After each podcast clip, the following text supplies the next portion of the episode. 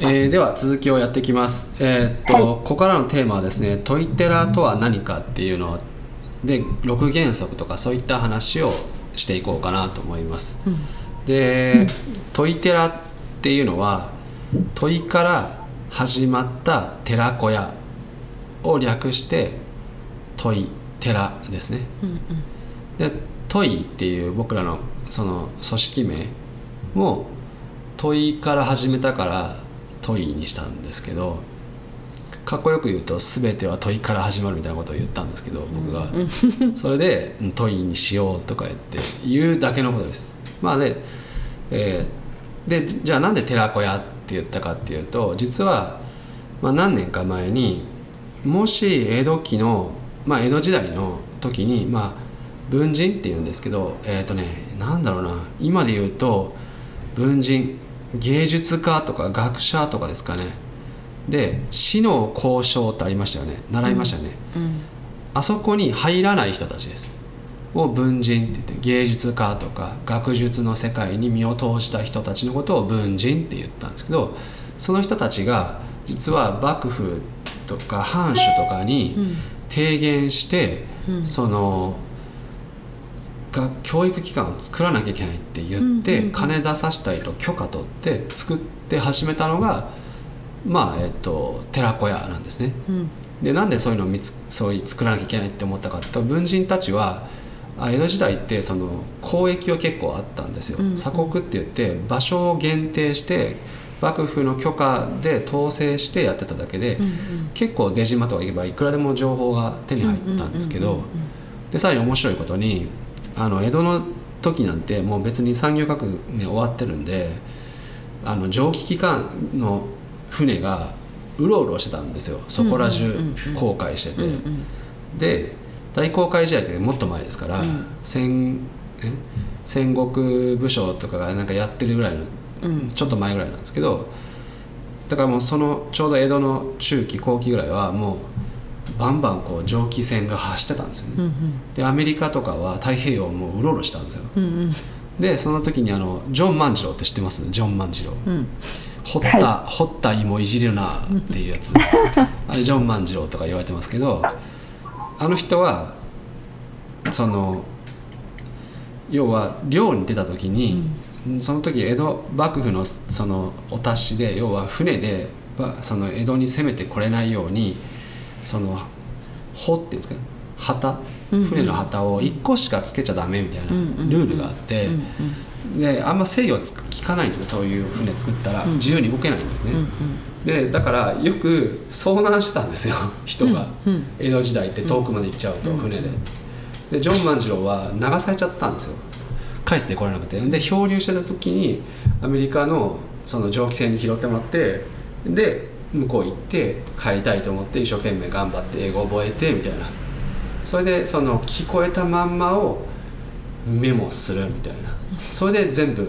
英語を覚えた人なんですね。そのなんかやつで「掘った芋いじるな」とかいうのがあるっていう。に聞こえてるからそういうと。うん、そうしたら伝わるみたいなのがありますね。あれで言ったら伝わりませんとか言うんですけどいや伝わるんですよ実は。掘った芋あれ時間何時？っていう気持ちを込めて言うと通じるんですよ。なんか自分の方に向いて話してるからコミュニケーションが成立しないだけで、うんうん、あのいけるんですよ実は、ややあの興味ある人はやってみてください。でまあいいや。それは置いといて で何しかその江戸の時にはそうやっていろんな情報が入ってくる。でしかも諸外国すごい進化してるってことを文人たちは知ったわけですね、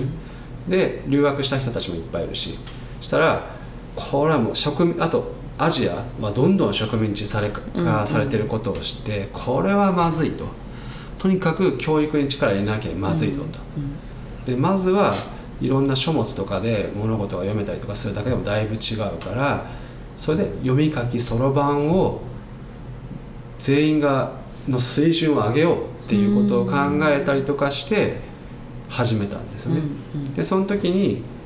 教科書何？とかいう時に論語を使ってみたりとかしたというのがあるわけです、まあ、ナイス教科書とか思いましたけどまあ、そういうのがベースにあってその明治維新の時の後にすごい発展する礎になったりしたと言われたりしてます。でじゃあこの時の文人たちがもし今いてたら何をするだろうって言って考えてみたんですね僕は。そういうもし何々だったらどうなるだろうって考えたりするっていうのはかなりこうイノベーションとか起こす時に重要な問いなんですけど例えば、えっと、ポラロイドカメラってありますよね。今だったらチェキ、あれが出てきた時革命的だったわけですけど、あれとかはあのポラロイドを作った人がえーっとね娘になんかカメラカメラ写真撮った後早く見せてって言われて無理言ったら「えー、なんなんで見れないの?」とか言って娘ちっちゃい娘にブーブー言われたらしいんですよ。その時その人はもし現像の液がカメラの中入ってたらどうなるだろうって考えたんですよ。で入れれるかもみたいな。フィルムと現像液のやつセットにして袋にして入れとったらどうだみたいな感じであれで叩いたら割れて振ればみたいなとこから始まって できたんですね。あんな感じで「もし」っていうのを考えただけのことなんですけど、じゃあ同じようにしてもし江戸のあの頃の人たちが今だったら何するかなって考えてみたが問いだったんですよ。で問い寺にしたんですね、でじゃあその時に僕が出した答えはまあおそらく現代の識字能力に相当するものを学ぶ学校を作っただろうと、当時は本を読めなかったわけですね。で本読めるだけでだいぶいろんな知識が手に入ったと、ねあのよく江戸のなんかあのなんかお達しみたいなのでこうなんかドラマみたいな瓦版。じそうそう時代劇 うんうん。みんな「なんだなんだ」って言ってみんな読んで「おお」っていうか言ってるじゃないですか。あれすごいことしてるわけですよ、うんうんあんなお達しだけで情報伝達してみんなそれに従うっていうのは すごい超高度なことをしてるわけですよ。ものすごい正確に情報が伝わるっていうそれを実現するだけでかなりさあの何歩も先に行けるわけですよね。もし字読めなかったらうん。口伝になるわけですよ、うんうん。で伝言ゲームしてる間に作戦違うのが伝わって おかしなことになるとかありますよね。だから読めるってめちゃくちゃ重要だったわけですよね、じゃあ現代において識字に当たるものは何？なんだと思います？うん。IT のスキル？IT のスキルもそうですね、でも IT のスキルだけ学んでもしょうがないですよね、うん。で IT のスキルの本質っていうと一回学んでおしまいじゃないですよね、うんずっと学び続けないと IT ってどんどん変わるから学び続けなきゃいけないですよね、でさらに言えばその Slack とかさっきちょっとさ出てきたやつも、あれもいろんな使い方があるのを自分で探し出してあんなことを使ってみようこんなことを使ってみようみたいなことを考えないと使えないですよね、せっかく便利な機能があっても知らないっていうだけで、でもその情報はもうヘルプをクリックしたらそこにあるのに、でそんなに難しい英語わかんなくってもちょこっと英語読めるだけで大丈夫。うんうん。理解できるのに英語無理と思い込んで読まないとかありますよねそういうの。あります。英語の勉強逃げ出してる割にはあのそういうのは全部読むんですけど。問い合わせとか全然するんですけど「おい何々が動かねえぞしっかりしろ」みたいな、うんうんでもそういうのところがすごい大事ですよね、であとは昨日ずっと話してきましたけども知識が変化し続けるっていうことは現代の識字能力に当たるものっていうのは、読み書きそろばんではなくて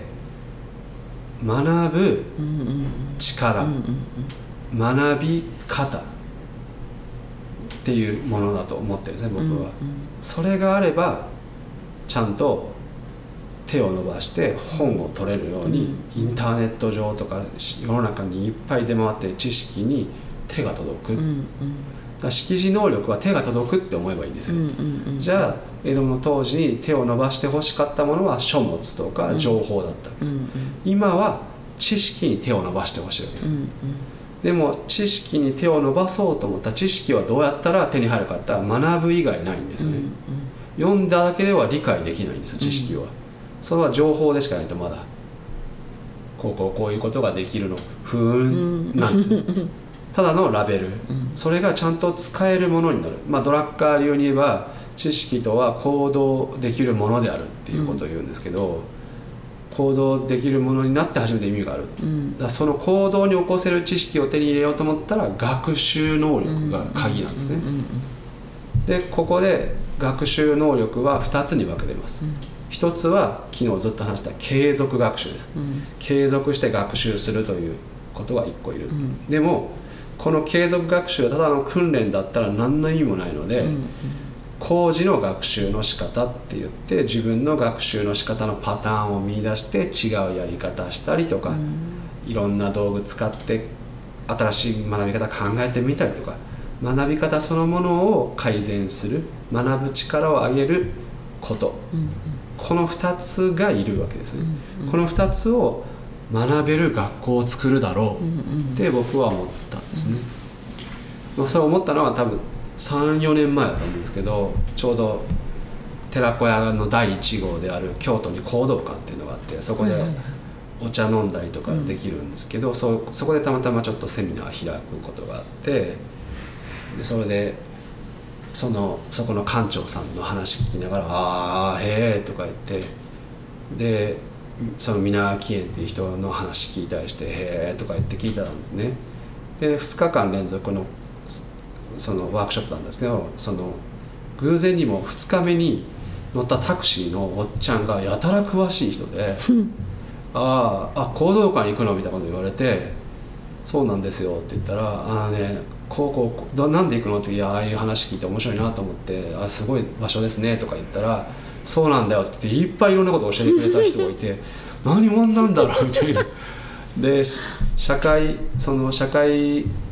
起業家の第1号と言えるのは誰々さんだみたいな、メモ取って残してあるんですけど、それ調べてみみたいな、ん。いろいろアドバイスくれて「ああありがとうございます」とかいう道中を受けたりとかして こなんか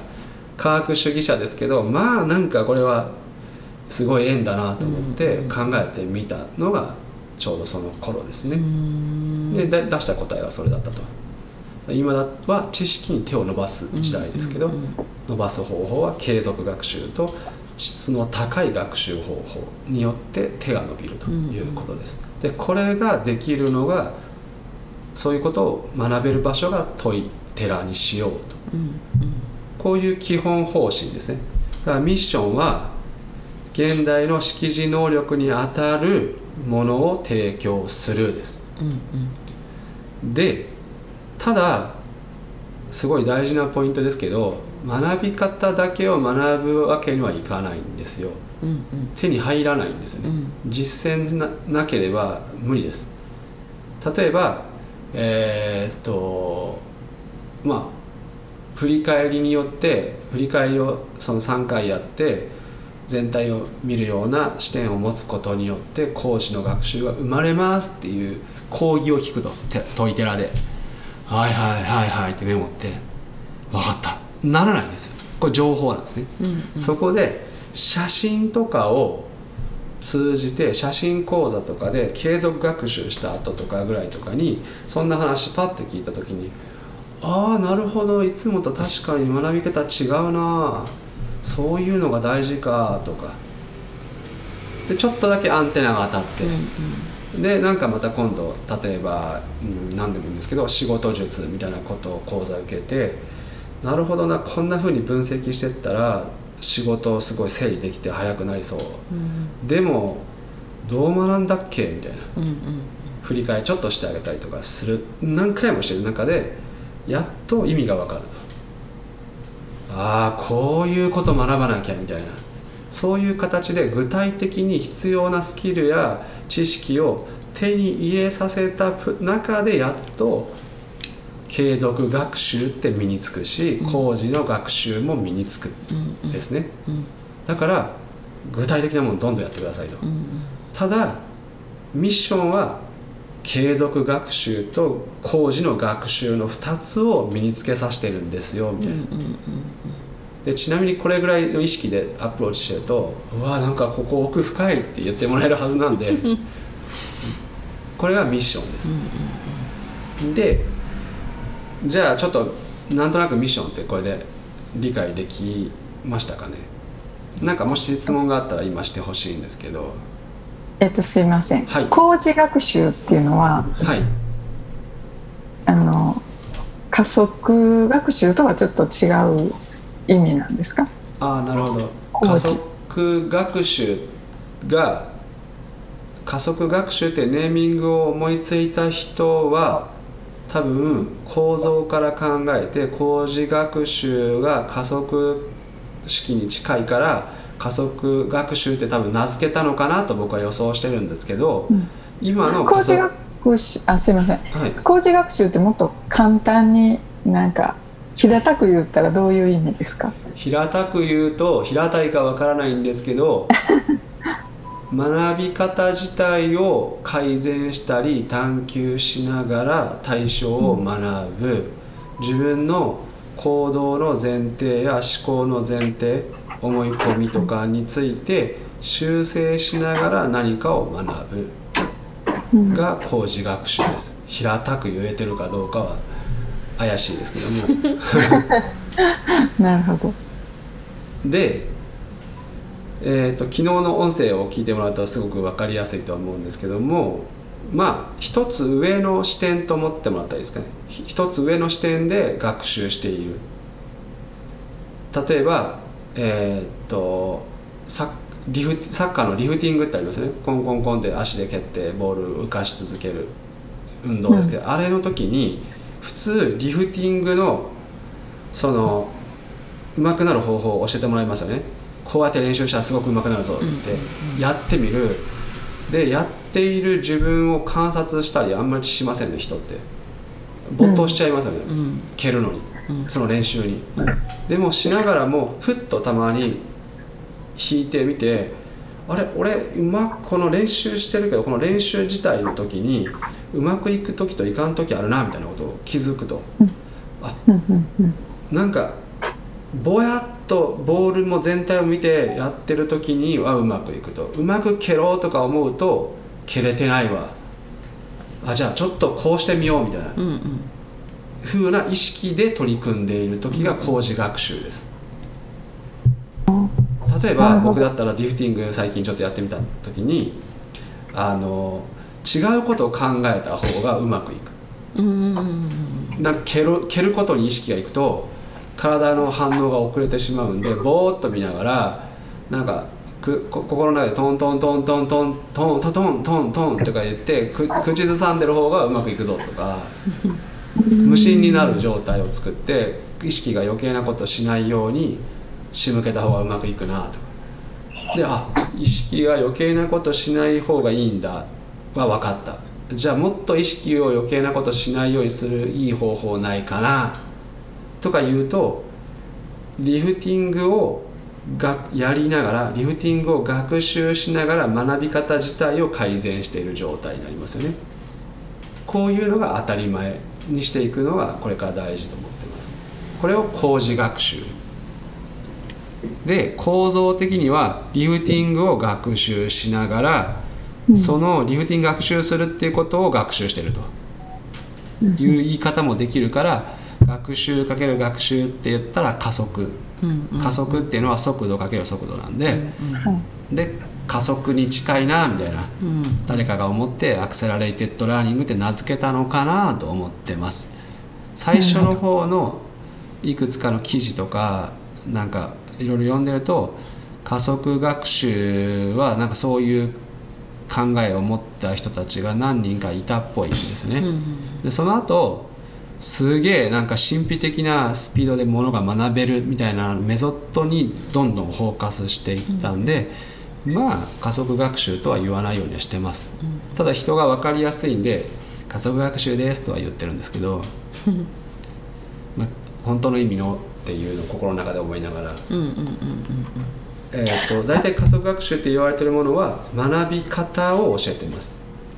えっ、と、うんマインドマップってありますね。あれは加速学習って言ってますけどもマインドマップというノート術を教えてます。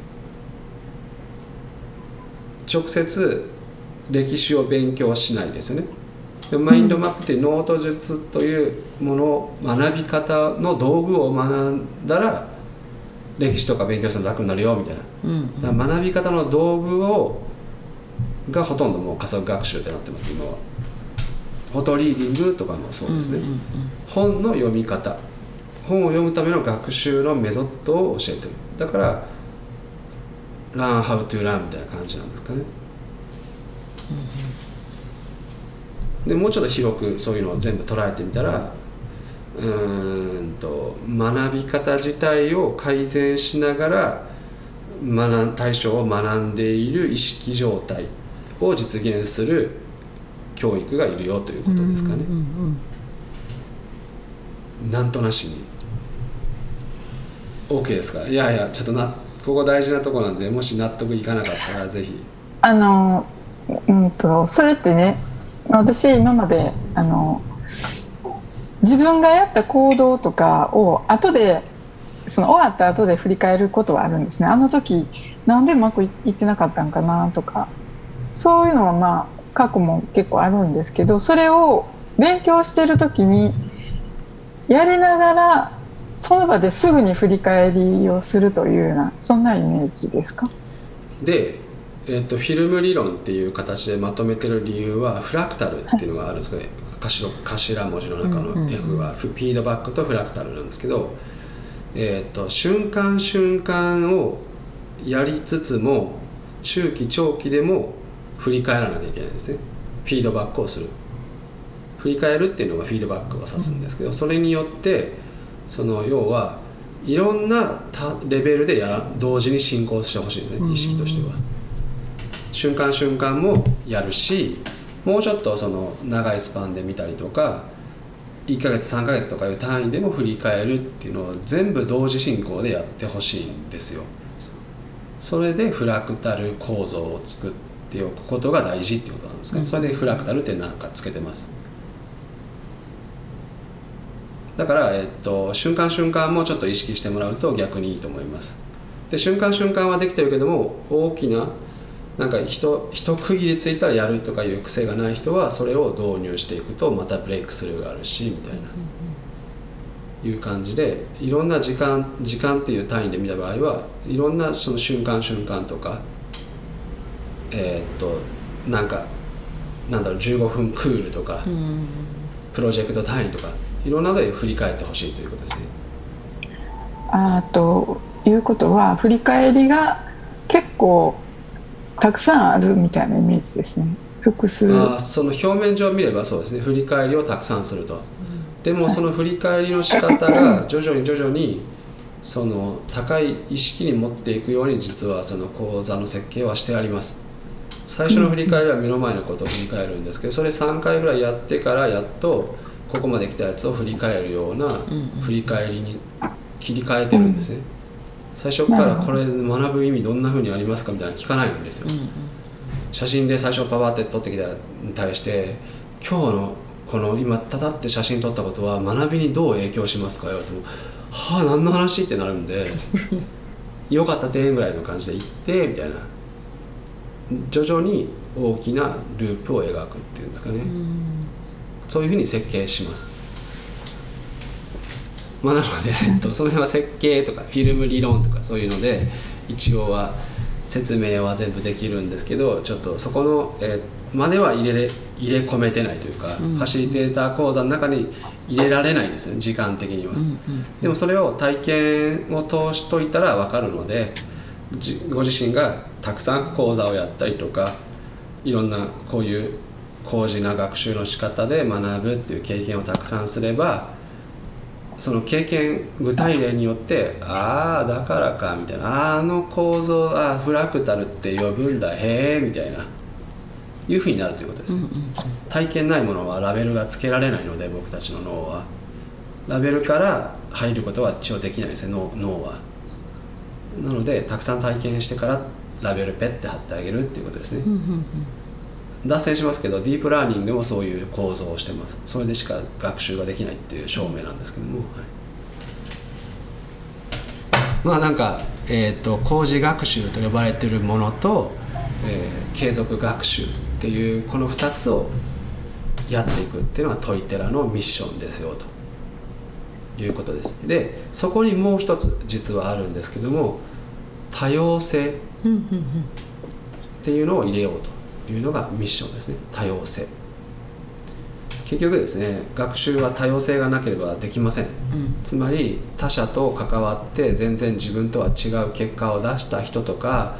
自分とは全く違う理解をしてくれた人とかと比べることでやっと分かるっていう側面は非常に多いですでピーター・ドラッカーも「未来の学校」っていう、えーっと授業の中で講演会だったかな？何年も前ですけど言ってて最近こう学習がどんどん個別化していって教室自体が狭くなってると小さいと。うん。で小グループでは実はあまり何も学べないと。つまらないと学うん。学びがと。うんだからもっとその多様な人が交わるような学習が必要ではないのかっていうことを提言してたりはします。なのでまあ今ねなんかすごいすごいですね。あの iPad とかで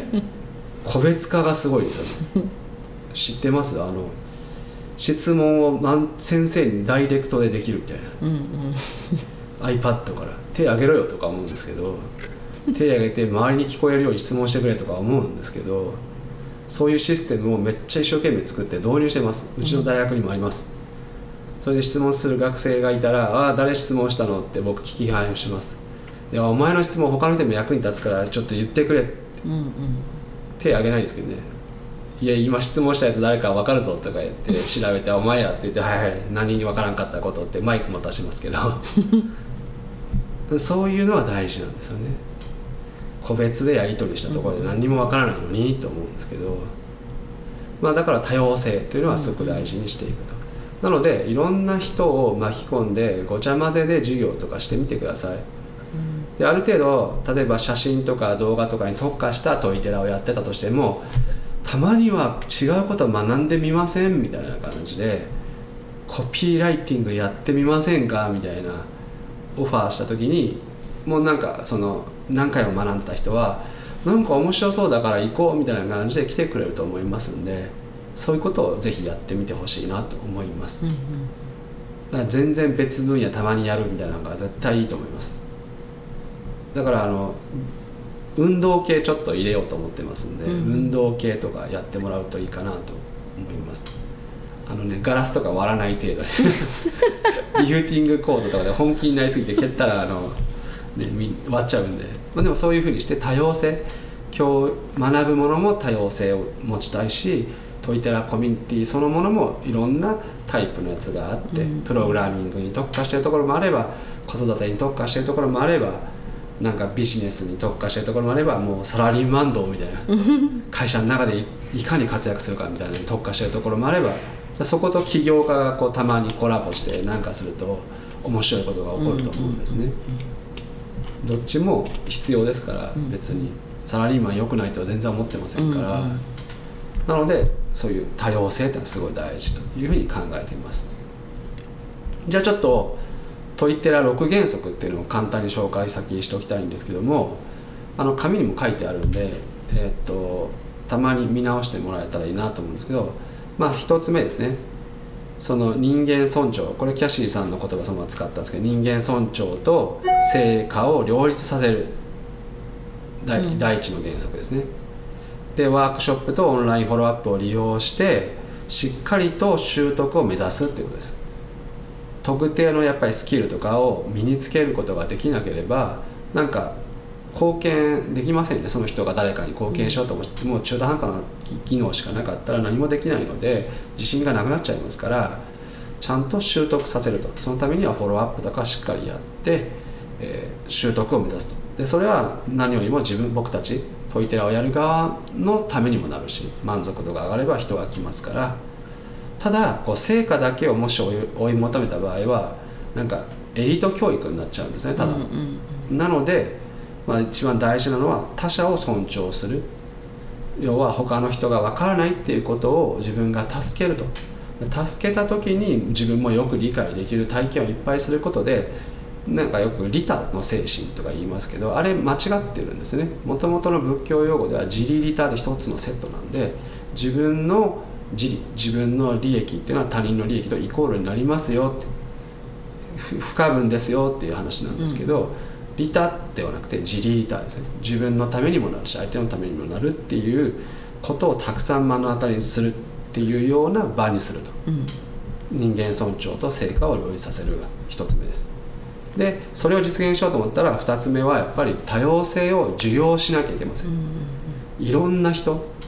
上手い人もいれば下手な人もいればもう帰りたいとか言ってる人もいていいっていうことです。あのプレジ講座した時にえーっとねちょっと誰って言いませんけどあのまあ別に走ってたような方なんでいいんですけどあの、ね、もう帰りたいって言いましたからねもうや絶対いや帰りたいとか言ってえちょっと絵描いてくださいって言ったらえ「もう無理絶対無理」って私苦手だからみたいな。まあでもちょっとじゃあちょっと試しに一緒にやりましょうとか言ってやってたんですけどそそういう人はいていいっていう。うんうんうん。ファシリテーターとしてはそういう人を受容するだけのうんなんか精神的なゆとりを常にうん。持つようにこうスペースを取るっていうんですかね精神的な。そういうところはすごい鍛えていかなきゃいけませんけども、多様性を受容すると。途中で怒り出す人がいてもいいって。あの東京行って龍君とか怒り出す人がいいて頑張ってましたけども でもそれがすごい良い学習の機会を作り出してくれると信じてやるということですねでその怒ってる人も尊重するっていうこと。で対等に話をする、まあ、まず怒るのやめて思ってること言ってくださいとか。うん。怒って相手をこう威圧して自分の思い通りにしようとしても無理だからあなたが本当に望んでいることを教えてくださいっていうことを言ってそれで認めていく受容していくってことができた時にいろんな発見が起こるということですね。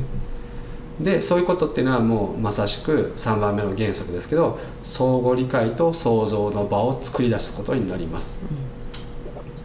でそういうことをどんどんやっていこうと、うん。相互理解と創造の場を作るっていうのはトイテラの大事な原則にしていこうと。でまあそんな場まで行ったらですけども勝手に起こりますけども教育っていうのは与えられる場所ではなあうん。与えられるものではなくて自分が取りに行く場所学ぶ場所だよっていうことを自覚してもらうっていうことですかね。まあ、簡単に言えば自立した人を育てるっていうことにつながると思うんですよ。やっぱり今の子供たちもそうですけど与えられるの待ちなんですね。うん。で何か悪かったら他人のせいにできるっていう状態を作ってるんですよね。他人のせいにしてもいいっていう風な状態になっちゃってるんですよ。だって言われてなかったもん。みたいなまあいいけどって僕は僕大学の授業とかでは「ああそうか」って言われてなかったもなんか考えんかったら「罰ってなる時あるぞ」って言って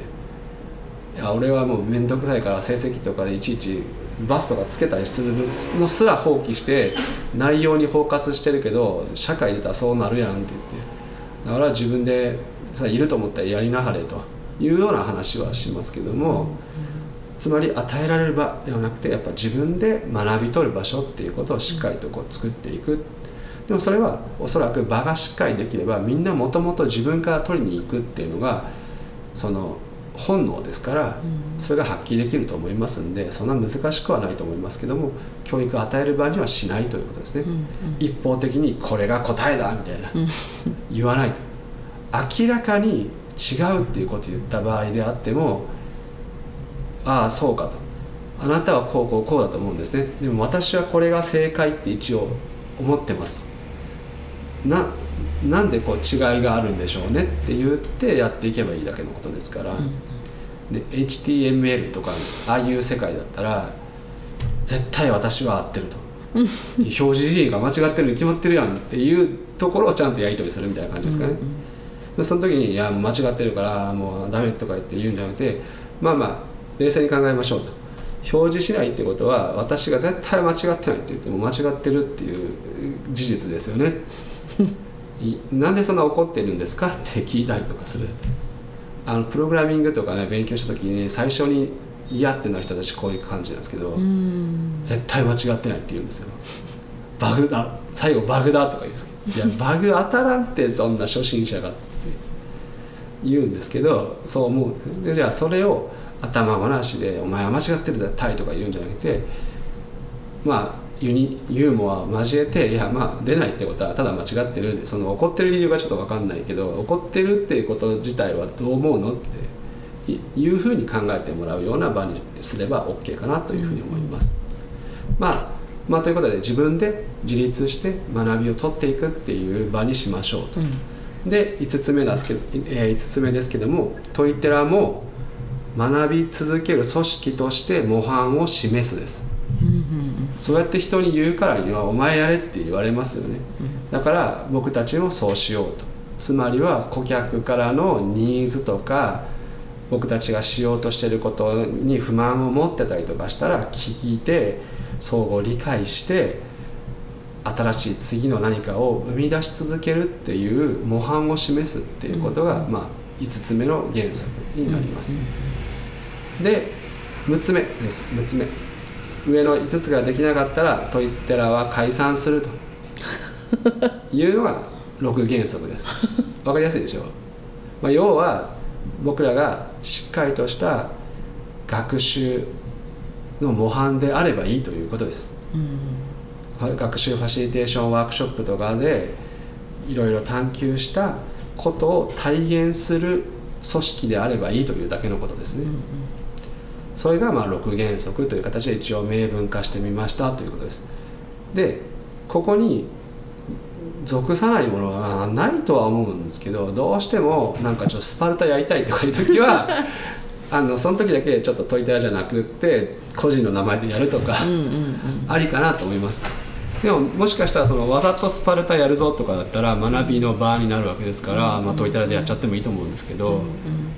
その代わり教育意図みたいなのを考えてもらってスパルタでも学ぶ力があったら学べるしでも学ぶ力ない人はガクンってなるっていう体験をするために今日はスパルタしますとかいうスパルタ会とかあってもいいと思うんでだからそんな風に考えてもらったらいくらでも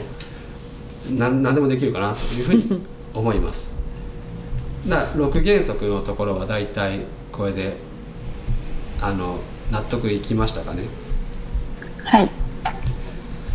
でじゃあまあこういうことをしていくということでまあ一通りのことが大体理解できたかなというふうに思います。でじゃあもう一回振り返って問いテラがやることです。一つはまあ大体3つあるかなと思うんですよ。で一つ目はワークショップ開くですね、でえーっとでワークショップを開く時は問いの教材使ってもいいし自分の教材作ってもいいしアレンジした教材作ってもいい使ってもいいよって。で2つ目はフォローアップですね。これ結構鍵です、継続学習においてすごい重要だからフォローアップをやりましょうと、で3つ目はぜひイベントをしてみてください。イベント。いろんなイベント。いやもうそこたこ焼きパーティーとかでも全然いいです、な交流会要は多様性とかなコミュニティ作るっていうことで交流会っていうことでいミニイベントなんか勉強会したりとかそれこそ誰か呼んで講演会とか聞くだけで全然構わないですからいろんなイベントをしてそのコミュニティの継続学習を手助けしてくださいというこの3つですね。ワークショップ、フォローアップイベント。でイベントは僕たちもいろいろ考えたりしますんでそういったやり方とかをシェアしていきます、特別教材みたいな感じで。で TED の動画を見てディスカッションするっていうのでいろんなパターンが作れるんですよ、えー、とパターンとしては動画見る。でちょっとなんか感想を言い合う、でその動画の中にあるいくつかの要素を使って、まあ、ちょっとディスカッションしてストップしてディスカッション自体を振り返って、もうちょっとディスカッションしてでもう一回ビデオ見るみたいな。大体1時間半とかで終わるんですけど、したら1回目見たビデオとわーってちょっとディスカッションを途中で止めて学び方を学ぶ状態を作って意識を作って探求した結果でもう一回同じビデオを見るとこんなこと言ってたっけってなるんですよ結構、そういう体験とかするとうわ学ぶなんか意識の状態めっちゃ重要とかわかるじゃないですか、でついでにこう TED のそのテーマもよくわかるしみたいなののイベントとかいっぱいやると、それで良いそのなんだろうパフォーマンスになりますよね。その、自分たちがやってることを理解してもらいやすくなるしそういうところに友達とか招,、招待してもらって集客の場にもするみたいな感じでやってもらえればなというふうに思います、OK ですかね。これが3つ分けるとこういうことができるかなというふうに思ってます。はい。なんとなくここまででちょっとわからないぞっていうことありますか？あの、はい。わからないではないんですけどね、はい。えっと何やったか。あの体験してもらうっていう時にはい。前にあの5月ぐらいにえっと問い問い寺寛大前でかじり会とかってやってああおらはいはいれると思うんですけど、あれって結局どどんな感じだったんでしょうか？反応。ああなるほど。えっ、とあのかじり会って、はいはい。例えばまあ写真講座とか動画講座とかあるじゃないですか、はい。それのフルバージョンじゃなくってちょっとかじるっていうやつだったと思うんですけどね。えっと。えっ、とねこれがね面白いことにねかじり会をしたかじり会って言って教材まあ3時間分あったりするんですけど前半1時間みんなで協力して行けるとこまで行くぞっていうでおしまいっていうのをちょっと何回かやってみたんですね。じゃあもともとやっぱやりたいっていう人たちだったのもあってあのねかじるじゃないですか。その後勝手に継続学習とかしだしたのとあとここに遊びに来たりとかしていろいろなんかやり取りしてアドバイスとかもらったりとかしてあのね勝手に自力でめっちゃすごいの取れるようになりました。だからその本当にやる気があったりとかあとオンラインでサポートしていけるフォローアップをしっかり設計できれば1時間だけ受けて続きはビデオを見てやっていく。でもただロストしやすいと思いますけど最後でやらないから。でもそういうやり方も可能かなとこれ試してもらわないとちょっとわからないんですけど、結構やる気があったりとかその苦手意識が少なければ1時間とかでやって、えー、と先に進むはオンラインでフォローアップしていくっていうようなやり方もできるかなと思います。例えばやる気がそんななんていうの？あの苦手意識満々できてる人とかだったらやっぱりかじり会だと途中で終わりますよねなんか、はいはい。そのそういう時はどうなんかなと思って実際に体験するっていうのはなんかやっぱり良さをちょっと分かってもらうっていうかちょっとの体験であ結構習得できるんだなっていうのを体験。そうそういうそういうイベントをしてもいいかっていうことですかね質問としまては。あ、いいいかっていうかそういう結果が出たのかなっていうのが知り知りたかった。ああーもうちょっとやりたいってみんな言ってましたけどね1時間とかで。ああの、はい。ファシリテーター講座でも30分でもやりますよね。でうまくはまったチームのやつともうちょっとやりたいってみんな言いますよね。えーもう終わった30分えー、みたいな。ああいうふうに1時間とかでなりやすいですからブチって切れるんで。うんだからそういう形でにはなりました、うん。うん、なりやすいです。なりやすいです。うん。だからそういうのをうまく使ってイベントとしてやってもいいかなと思います。かじり会っていうイベントをしてみるのもいいと思います。全然、でそれを集客の機会とか新しい知識にふ触れる機会にしてもらったりとか。でなんだろう今でもちょっと考えてるのはある程度ある程度ですよ。学び方高い工事学習の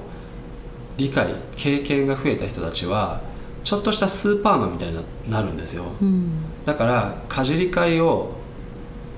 朝から夕方まで6時間ぶっ通して1時間1時間とかやったら6科目ぐらいかじり倒してあこんな感じで学べばいいんやんっていうのを大体把握したらあとビデオでちゃちゃって見ながらどんどん続きを習得できる可能性があります。でそういうレベルまでなんかいけそうだなと思ったら会員とかになってもらう。会員制度。ちょっと後でまたなんかこの音声シリーズで話すかは置いといてその例えばトイテラ各トイテラで VIP 会員制度とか作ってもらったらどうだろうというのは思ってます。で VIP 会員っていうのになってもらうと例えば月に、えー2万円とか3万円とか会費を払うと。そしたらなんかぶっ通しかじり会に来れるとか。で続きはオンラインで VIP チャンネルでいろいろ情報シェアしながらやっていくみたいななんか受け放題みたいなのわかんないですけどそうそういうのを作ってもらったりとかするとそういうのになんか2 3 0人とかもしいればもうそれだけで安定して収益になりますよね。だちょっとそういうのも考えてもらうといいかなとは思ってるという次第です。これはもうこれから一緒にやりながら、いろんな事例を作ったりとかしながら探求していくことかなというふうに思ってるところですね。大体これで今今い理理解いけいけそうですか？はい。じゃあですねはいこの後ちょっと具体的にトイテラを軌道に乗せる9ステップみたいなことをちょっと話していこうかなというふうに思います。そうすれば、えーかなりその現実味帯びて理解できるかなと思いますんで。じゃあちょっと5分ほど休憩しましょう